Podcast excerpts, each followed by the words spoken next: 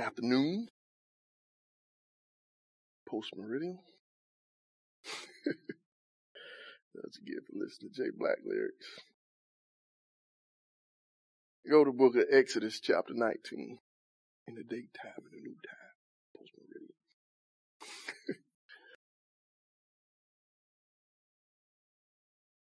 Do you remember that?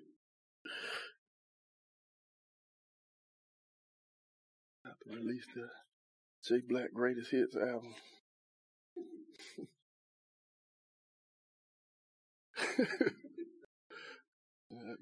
greatest hit. Exodus 19. We're going to start at verse 3. When we get there, let's pray.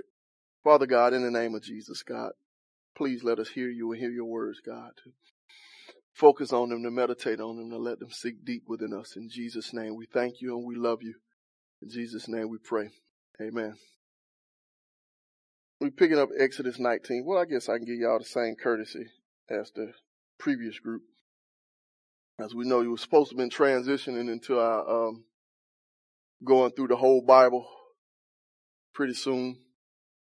And what I was thinking is, I really wanted to kick it off with everybody being here, especially once we go back to Genesis, because that's one that creates a lot of questions and have some good discussions off those chapters, especially the first 11 chapters. So I wanted to wait till everybody get here. But until then, I've thought about, as the old church folks said, popped into my spirit. and we can start walking line by line through the book of Proverbs first. And we can start through Proverbs and walk through that. Well, really Proverbs and Ecclesiastes, because them two go hand in hand in my mind. And we can start there sometimes in May. And by the time we walk through them, it'll be time for everybody to get back together. Then we can start from Moses. What y'all think about that? Yeah. Okay. Yeah, so that's what we prepare to take off through Proverbs sometime next month then. And we'll walk line by line through that whole book and Ecclesiastes. I think we can, that might take us long enough to where we all be back together by then. And we can start with Moses and walk through the whole thing. All right. Exodus chapter 19, starting in verse 3. says, And Moses went up to God, and the Lord called to him from the mountain, saying, Thus you shall say to the house of Jacob, and tell the children of Israel, if you have seen what I did to the Egyptians and how I bore you on eagle's wings and brought you to myself. Now therefore, if you will indeed obey my voice and keep my covenant, then you shall be a special treasure to me above all people. For all the earth is mine, and you shall be to me a kingdom of priests and a holy nation. These are the words which you shall speak to the children of Israel. So Moses came and called for the elders of the people and laid before them all these words which the Lord commanded him. Then all the people answered together and said, all that the Lord has spoken we will do. So Moses brought back the words of the people to the Lord. And the Lord said to Moses, behold, I come to you in a thick cloud that the people may hear when I speak with you and believe you forever. So Moses told the words of the people to the Lord. Then the Lord said to Moses, go to the people and consecrate them today and tomorrow and let them wash their clothes and let them be ready for the third day. For on the third day the Lord will come down upon Mount Sinai in the sight of all the people. You shall set bounds for the people all around, saying, take heed to yourselves that you do not go up to the mountain or touch its base. Whoever touches the mountain shall surely be put to death. Not a hand shall touch him, but he shall surely be stoned or shot with an arrow. Whether man or beast, he shall not live. When the trumpet sounds long, they shall come near the mountain. So Moses went down from the mountain to the people and sanctified the people, and they washed their clothes. And he said to the people, Be ready for the third day, and do not come near your wives. Then it came to pass on the third day in the morning that there were thunderings and lightnings and thick cloud on the mountain, and the sound of the trumpet was very loud, so that all the people who were in the camp trembled. And Moses brought the people out of the camp to meet with God, and they stood at the foot of the mountain. Now, Mount Sinai was completely in smoke because the Lord descended upon it in fire. Its smoke ascended like the smoke of a furnace, and the whole mountain quaked greatly. When the blast of the trumpet sounded long and became louder and louder, Moses spoke and God answered him by voice. Then the Lord came down upon Mount Sinai on the top of the mountain and the Lord called Moses to the top of the mountain and Moses went up. And the Lord said to Moses, go down and warn the people lest they break through to gaze at the Lord and many of them perish. Also let the priests who come near the Lord consecrate themselves lest the Lord break out against them. But Moses said to the Lord, the people cannot come up to the mountain, for you warned us saying, set bounds around the mountain and consecrate it. Then the Lord said to him, away, get get down and then come up, you and Aaron with you. But do not let the priests and the people break through to come up to the Lord, lest he break out against them. So Moses went down to the people and spake to them. I'm going to pause right there. Like I said, it's tempting to keep going, but next week we'll read the rest of it. So we got this scene. We continue to pick up the rest of the book of God consecrating or connecting the people of God and separating them as the nation of God. And this is their commission to be God's people. We talked about the descriptors that he gave them of being a special treasure, a kingdom of priests, and a holy nation. And we go on with the rest of the scene. And as we see the rest of the scene, God in the commissioning of his people had a desire that God himself speak to the people. So it was important in the mind of God that the people hear his voice.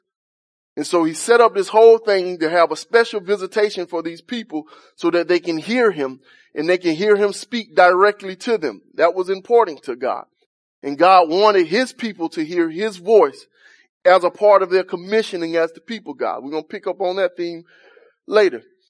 But notice what God had to do in order for the people to be there. He had, he set some preparations for them, which shows you that in order for this encounter to take place, something about the people had to change in order for them to have this encounter with God.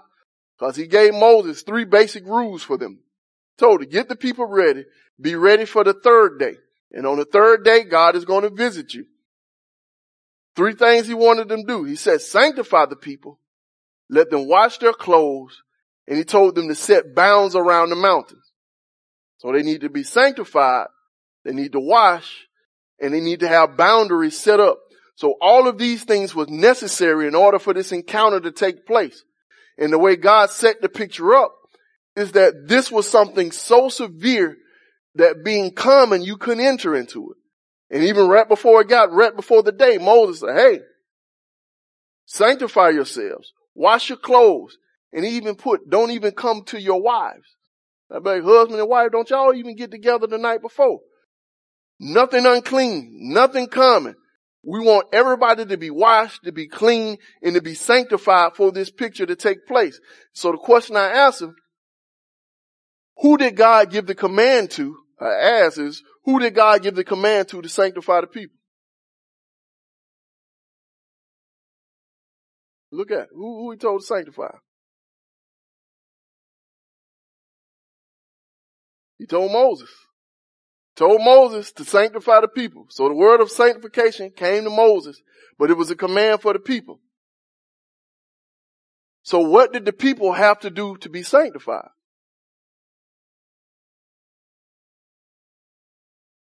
Huh? Say it again. Don't be afraid. Whatever Moses told them to do. Because God ain't giving them no orders. He told Moses to sanctify the people. So in order for the people to be sanctified, all they had to do was do whatever Moses told them to do. Because the commission for the sanctification of the people was given to Moses. And the sanctification was necessary for them to have this encounter with God. So most of the responsibility fell upon Moses and all the people had to do was hear and understand Moses and do what Moses told them to do. And they would have been ready for the day of visitation. So now when we turn and we translate this picture to the church, we're supposed to be holy. But who did God tell to sanctify the people? Who's supposed to sanctify us? Yeah, us. God told Moses to sanctify them. You sure?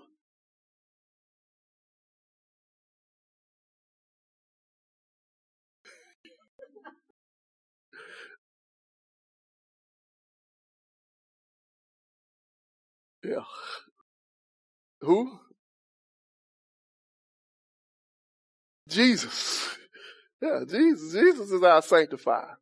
He the one that make us right. So the command comes to Jesus and Jesus do a work in us. So in order for us to reach this level of sanctification, what we need to do? Do whatever Jesus say do. So we get there the same way they got there. Listening, they had to listen to Moses. We need to listen to Jesus because the command came from God to Jesus and Jesus translated it to us. The command came from God to Moses and Moses translated it to the people. So long as the people did what Moses said, the people were ready for an encounter with God. And all that God had for them, they were ready to walk in it and be a part of it. All they had to do was listen to Moses. But in this warning of listening to Moses, in these three things, he set some stuff up. And he gave warning to them that this encounter that's about to take place, you cannot be common. Sanctify yourselves, wash yourselves, and set up a bounds. Because he said, if anybody come near the mountain, the place where God was going to be, and touch it, they're going to die. And the, the picture, I always have to pause when I, we get there. He ain't even say, y'all snatch them up and kill them. Like if they touch the mountain, you don't touch them. Make sure that you don't touch them. But you kill them. How? Shoot them. That's what he told them to do. Like if anybody touch the mountain, shoot them. That's a pretty, that, that don't sound like no, no, no fun little picture. Sanctify yourselves, wash yourselves, and make sure don't nobody come to this mountain. If anybody come to a mountain, I don't care if it's an animal wander over there, shoot them. And this is the scene that they have a part of their commissioning because the voice of God, the presence of God is about to be in their midst in a way that they never seen before. So God set up these rules and these parameters for the people. Be sanctified, be washed, and make sure don't nobody transgress against my presence. It was just a rock, y'all. But you would die if you touched it. To the point where God said, shoot him. You don't never read in the Bible God told him about shoot nobody. That's what he told him, shoot him. Now flip over to Hebrews chapter 12. Hebrews 12. And we'll see the writer of the Hebrews picked up on the same scene, but he translated it to us, or translates it to us. Hebrews 12, we'll start at verse 12. Hebrews 12, starting at verse 12. And what we're picking up at in Hebrews is we're coming off chapter 11, which is the chapter of, of, of the hall of faith that some of the folks term it. We talk about all the people who did all these great things because they believe in God. And he opens up in tw- chapter 12, said, therefore seeing we are compassed about with such a great cloud of witness, let us lay aside sin that though be easily beset us and all that type of stuff. So he's talking about y'all need to consecrate yourselves, get rid of sin, make sure you run this race, stay focused on Jesus because of the great cloud of witnesses we got. And I always have to correct this when I get there. A lot of people think when they read this great cloud of witnesses, they get the picture that we as an arena and you got this great host of heaven staring down over the balcony of heaven watching us. And they cheering us on. You're like, DNA, DNA, DNA. And they like, yo, yo, y'all get it. You know what I'm saying? That's my boy. See, I, I got money on Jezreel. Yeah, Cabronica. Go, go, go.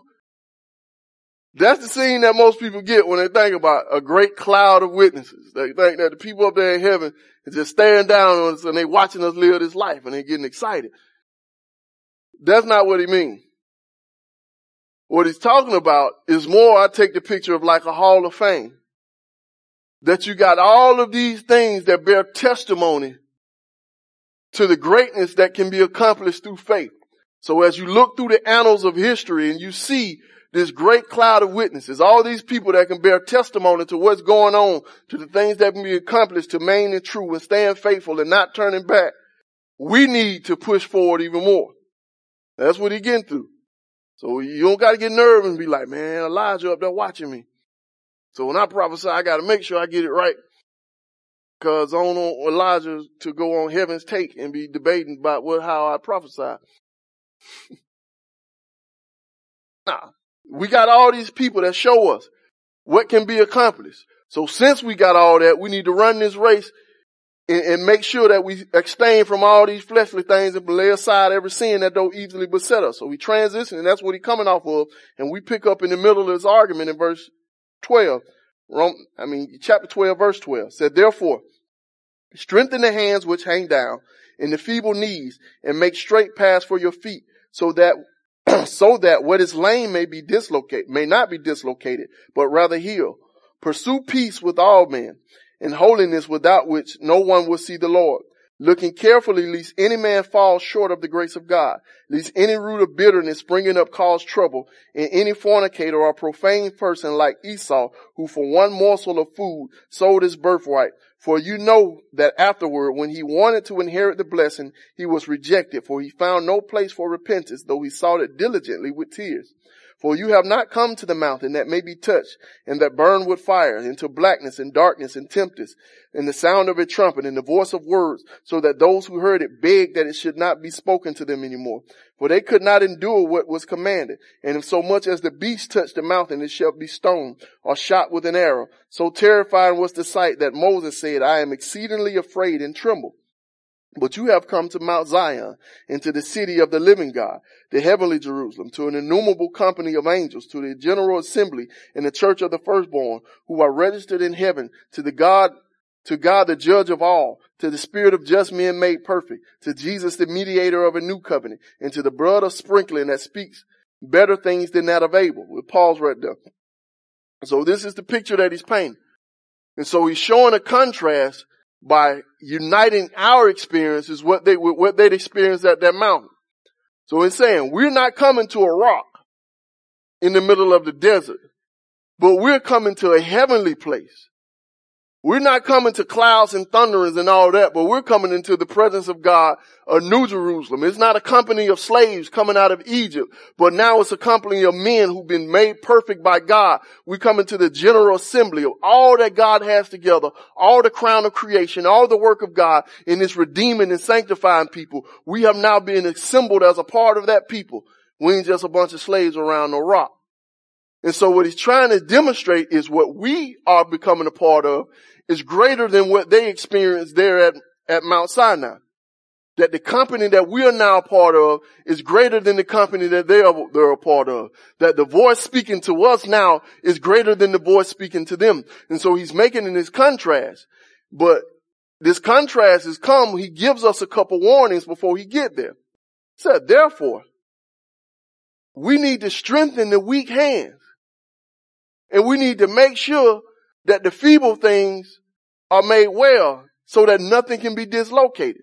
Now, if you're just reading that, tracking off chapter 12, and it talks about resisting against sin, it's talking about receiving the chastisement of the Lord, and we can take that and it seems very personal. So if you read it offhand, it says we need to make sure that we're strong, so anything weak in my life, I need to strengthen. And all my feeble knees, I need to make sure they're straight. My path, I need to make sure I'm walking and doing straight so that what is lame may not be dislocated, so that the stuff in me that ain't right, the stuff in me that don't operate right, it don't fall off, it don't go astray, it don't lead me astray, but rather it can be healed. So I need to make sure all these messed up things about me and I bring them up and I make sure that they get right so that they don't be healed. Then in 14, he, he keeps going. He said, pursue peace with all men. So follow peace with everybody and pursue holiness without which no one will see the Lord. So now we're starting to see sort of the connection with Exodus chapter 19 in this one. Because what did the people have to do to be ready for that day? Sanctify themselves, wash themselves, and make sure they don't transgress the presence of God. And now he's saying that we need to make sure that there's peace with amongst us and make sure everybody holy. Cause if you ain't holy, you don't see God. So the idea that you can be unholy and enter the presence of God, that's a misnomer.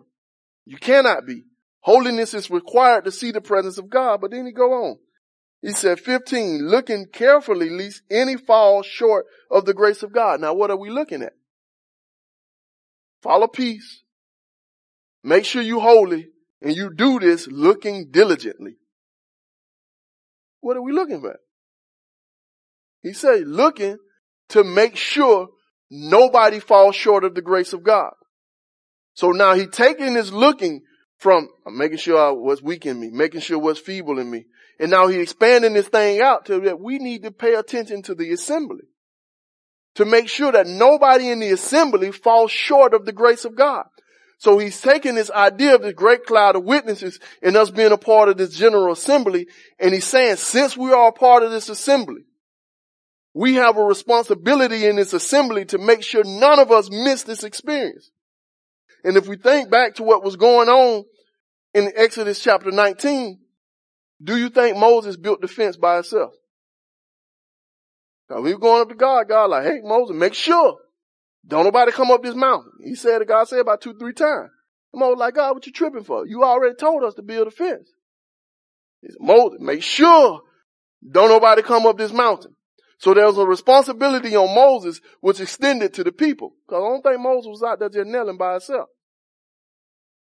And it was an assembly that built something to keep everybody else safe and from transgressing against the presence of God. So there was a communal aspect. The people need to wash. The people need to be sanctified and the people need to make sure that don't nobody come. To the point where he said, even the beast. You think Moses went down there talking to the cows? And be like, hey y'all, I don't need no cows walking up to this mountain today. Now we're going to let y'all out. But y'all better not go to the, I don't think Moses had that conversation. I don't think Moses was going around to every little kid to say, hey, y'all make sure y'all don't run up to that mountain. Now it's going to be some special light show today. And God's going to do amazing things. Do not get curious and touch it. But the assembly bared the responsibility because there was thousands and thousands of people out there. And he's picking up on this same thing since we are part of this, this assembly. He said we need to look diligently. So it needs to be a part of our outlook as the church of God to make sure that we are on our P's and Q's watching out for one another. Least anybody falls short of the grace of God and he put diligence in it. And like I said, I let the theologians wrestle with that when they're talking about least anybody falls short of the grace of God. I like, Grace supposed to be irresistible and all that stuff. How you gonna fall short of it? That's a whole nother conversation. And he gives another warning. And what we looking for? You don't want anybody to fall short of the grace of God. Least that's for fear of. So we we looking, we paying attention that no root of bitterness spring up cause trouble, and by this many become defiled. And it shows us the, the full extension of this. So we're looking and we're paying attention that no root of bitterness comes up in our midst, in the midst of this congregation. Because if it comes up, many shall be defiled. So he has a, the idea that it's possible for one of us to get a root of bitterness that will disrupt all of us. And he said, we need to pay attention in making sure that this root of evil, this root of badness, this root of bitterness does not infect all of us. And he used the, the gardening motif or the gardening theme to paint the picture. It's like it's a weed popping up in the middle, midst of the grass. Now I remember, um, we were staying on what, with that Bond Field over there on, and what's the name of the name? Hunter Station. It's the dudes that stay around there. Dude had the most green grass I have ever seen. Year round. On it. The greenest grass I have ever seen and you cannot find one piece of weed in this dude's grass. But I completely understand how he does it. He ain't paying all that money. He ain't got them Kim folks out there with the, the green stuff. You can catch this dude out in his yard on his hands and his knees plucking up weeds. And you see him out there. Oh, oh man, he, he, he down on his hand and, and he's by hand plucking these things up. He out there making sure he trimmed and making sure he keep all this stuff together. And this is something that he does. So his lawn stay green because he looked diligently towards his lawn. He walk it. He inspect every piece of it. And he's willing to get down on his hands and his knees to pluck up anything that is not a part of what he planted. And that's the picture that he's given here. that you need to look diligently, lest any root of bitterness comes up. So anything that, that can spring up, that, that, that can destroy the life of the assembly, that can infect everything that is going on, it needs to be plucked up. But whose job is it to make sure that it's not there? Ours. Because we are a part of an assembly. We are a part of group, of group, a nation of people. And it's our job to keep and protect one another. And that's what he's saying. We need to look diligently. Least any root of bitterness comes in and it springs up and it defiles many. So if you see in my wife that she didn't just got frustrated with, with zinc and it's just over with. And you notice that every time he say something, she's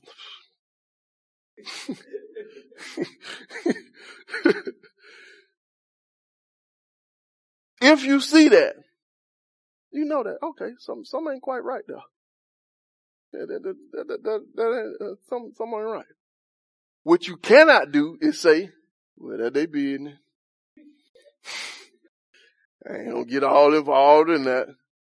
Because if she grow bitter, if the writer of the Hebrews know what he's talking about, it has the ability to infect all of us. And so we need to be on our P's and Q's and looking diligently to make sure ain't no bitterness in there. But this also takes to a point where we need to be some humble people and we need to be some bold people. Humble because if I'm going to be inspecting and watching, the only way it works is if I'm open to correction. If we have a relationship for enough, you can say, well, Jake can talking about, hey, bro, what you done did? And I'd be like, hey, man, I messed all the way up. Well, he say, man, you need to fix it. well, I don't be saying like, hey, bro, you need to stay where you at and let me handle what I got going on over here. Because if ever that's in me, do that sound like the Spirit of the Lord to you? Because the Spirit of the Lord, we, we, we patient, we kind, and we humble people. So if he come to me and he say, hey bro, you need to take care of that. And I woke up at him, he like, hold on bro. One, you, you ain't got no right to be talking around here. That shows me that I'm not a part of the assembly. That it might be some in me that's not quite right. Because a wise man hears rebuke. A humble man has the ability to be addressed, but it also takes some boldness. Because one of the hardest things to do out in public is tell somebody they got a booger in their nose. That hard to do. Man, you just be sitting there staring at somebody talking. That thing would be that swing.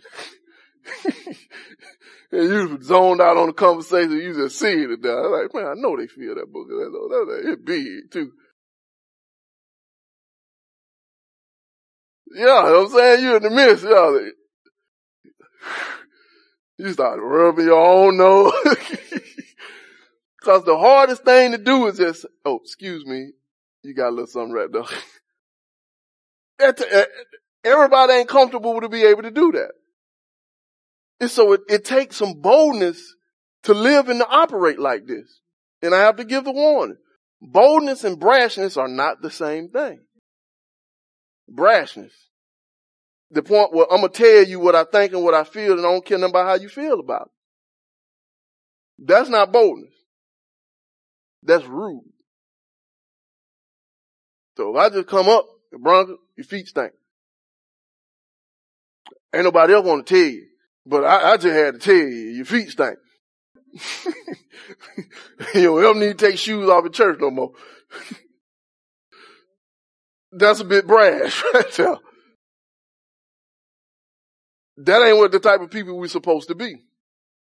Because he couched it with least, like it's out of fear. You, you're concerned that this root of bitterness might spring up and, and it, it can trouble many. So the way that we go at this heart is with a heart of protection and with a heart of making sure don't nobody fall short of the grace of God.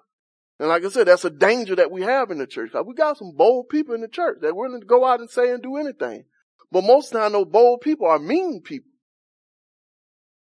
And they be like, man, I just have to tell them. Saying people, people, people don't like me. Cause, cause I, cause I speak the truth. No, they don't like you cause you mean. That's why people don't like you. You just rude, dude. but we have to be willing to address things with one another and deal with it because we got to look diligently. We got to watch out for who? Everybody. Then he add another one. Said, least there be any fornicator or profane person like Esau who for one morsel of food sold his birthright. So we need to pay attention that there is no profane person among us. And uh, why in the world you have to use Esau? Because when you think about Esau, do you think about a fornicator? No, you don't. Actually, you sort of feel sorry for Esau a little bit. Like, he got duped by his brother twice. Brother born a twin, but he come out red and hairy. Like, Esau got the short end of the stick. So you feel sorry for him, but the writer of Hebrews refer to him as a fornicator and profane person. And he diving at the heart of Esau's actions. What he's saying is, Esau allowed desire to drive his decision. And he was willing to give up that was precious just to satisfy a desire. And that was the sin of Esau. That he was in a moment of weakness.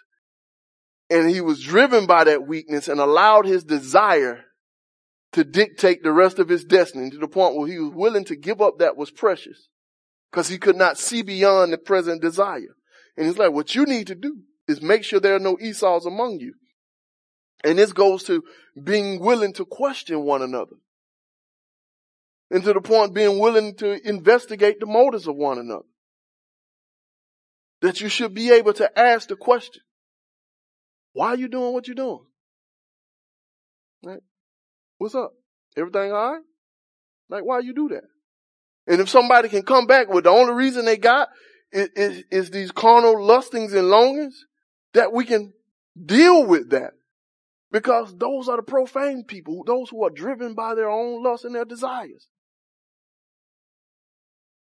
and that we can deal with those people and we can address those things, but these are the things that we are looking out for in the midst of our assembly. And that goes to the heads of the assembly.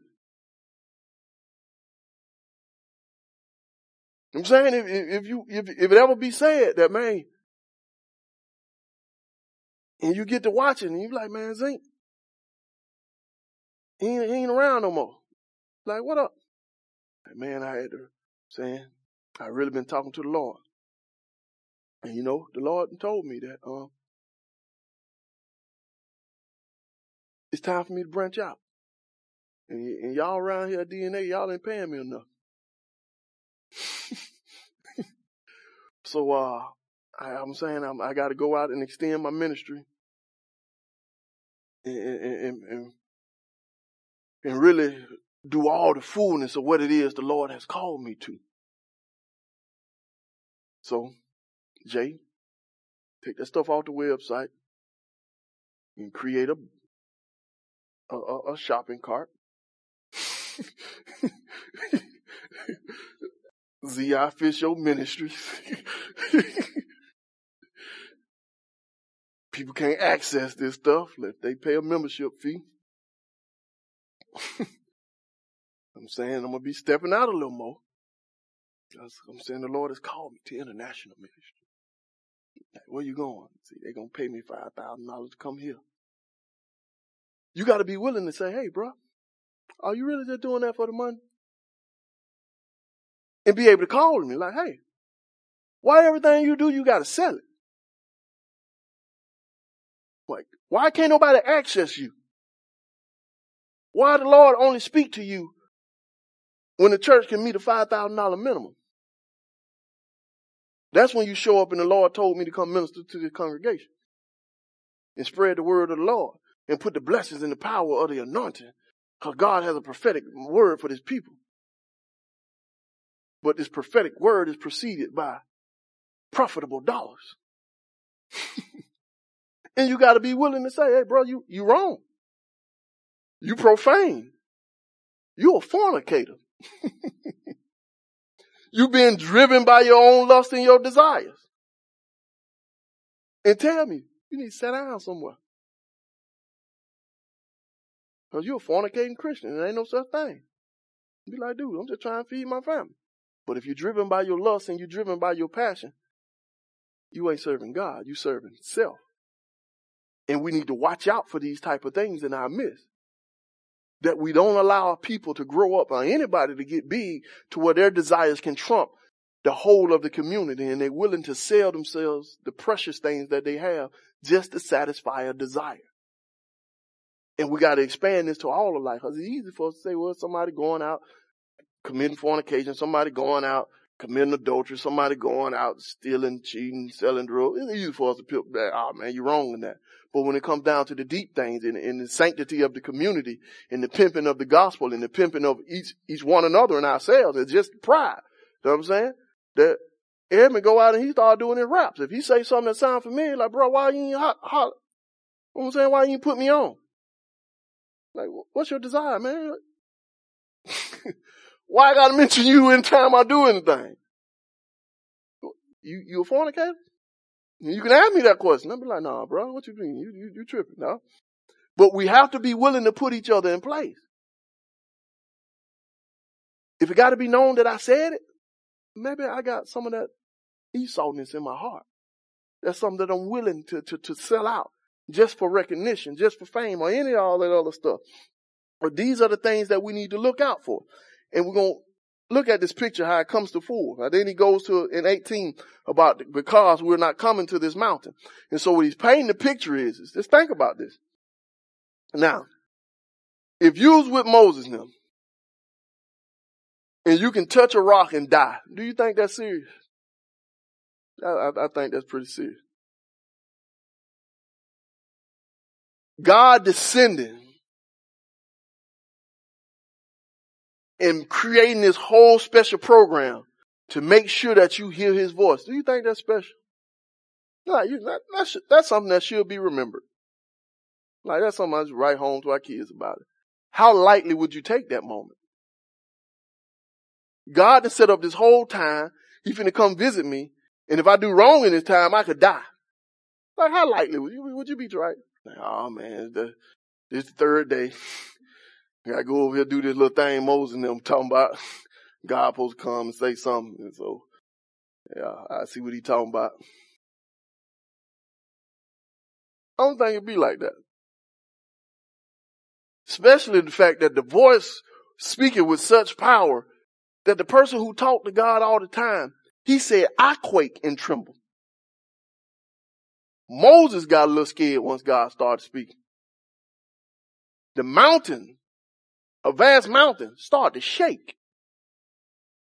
So this is a scene that strikes fear in everybody that's around. Lightnings and thunder and get to going on. And God's voice overruled the lightning and thunder and he's speaking and you hear trumpets sounding. Who was blowing the trumpet?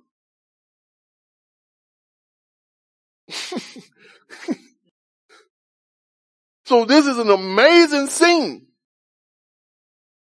And this is something that seems like there's no other event like this in the history of mankind. We don't see nothing else like this recorded. Where God come and set a mountain on fire. Rock don't burn. You can't set it and you see God set a mountain on fire. He said it was smoking. This thing was amazing. But the writer of the Hebrews, he's like, you ain't just come to no little regular rock. You coming to a heavenly one. And in verse 25, he draws to his conclusion of why he say that. He says, see that you do not refuse him who speaks. For if they did not escape who refused him who spoke on earth, much more shall we not escape if we turn away from him who speaks from heaven, whose voice then shook the earth. But now he has promised saying, yet once more I will not only shake the earth, but also the heaven. Now this yet once more indicates that the removal of those things are being shaken as of things that are made, the things which cannot be shaken. So he's giving us this picture that what we have is greater than what they have. That's why he talked about the blood of Jesus speak better things than that of the blood of Abel. That Moses trans, I mean that Jesus transcends Moses. Our mount transcends their mount. Our assembly is greater than their assembly. So if they would die for transgression that moment, like, how shall we escape? And so he's giving us this picture of warning that we need to take this even more serious than they should have taken that moment. Because now it ain't Moses coming down to tell us to sanctify ourselves, but God himself have descended to come and sanctify us. Moses ain't sprinkling us with no little blood from a, from a, from a, a heifer. But God himself is sprinkling us with his own blood that he shed on our behalf. So what we have is greater than that we, what they had. So we need to take these moments to be more precious than what they had. And how was it that they were going to be sanctified? All they had to do was listen to who? Listen to Moses. If they would have listened to Moses, they would have got all the full revelation of what God wanted them to have. And that's why he said, now if they died if they refuse him who spoke on earth, how much more shall we? So the people that didn't listen to Moses and went and touched the mountain, they died. The people that didn't listen to Moses and didn't allow themselves to be sanctified, they died. Those who didn't listen to Moses and was not washed, was not clean, they died.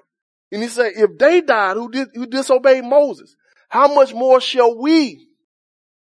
So he's giving this picture that being a part of this kingdom, being a part of this general assembly, being a part of all these just men made perfect, this is something that's greater than any other thing that has taken place on the earth. And we cannot take this lightly. We don't trifle with the presence of God. We don't trifle with the church of God. It's not something that I'm saying is really cool that we do. And we have a responsibility to look diligently unto the church of God to make sure that don't nobody transgress. And I always have to think about this. Now, do you think if you was in that moment with Moses and them standing at the mountain and God got to speak, you think you would have paid attention to what he was saying? You think you would have been listening? Yeah. Yeah, I think so too. How easily do you think you would have forgotten that moment? You see a mountain smoking, cloud come down, a trumpet sound, Nobody blowing the trumpet. It's like them clapping on VeggieTales. They ain't even got no hand. Who clapping?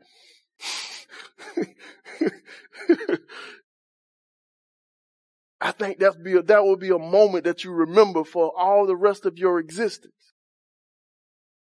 And it'll be something that you take heed to. And when Moses brought that moment back up a couple of times, he do it in Deuteronomy 4 and 5, I think in 6 too.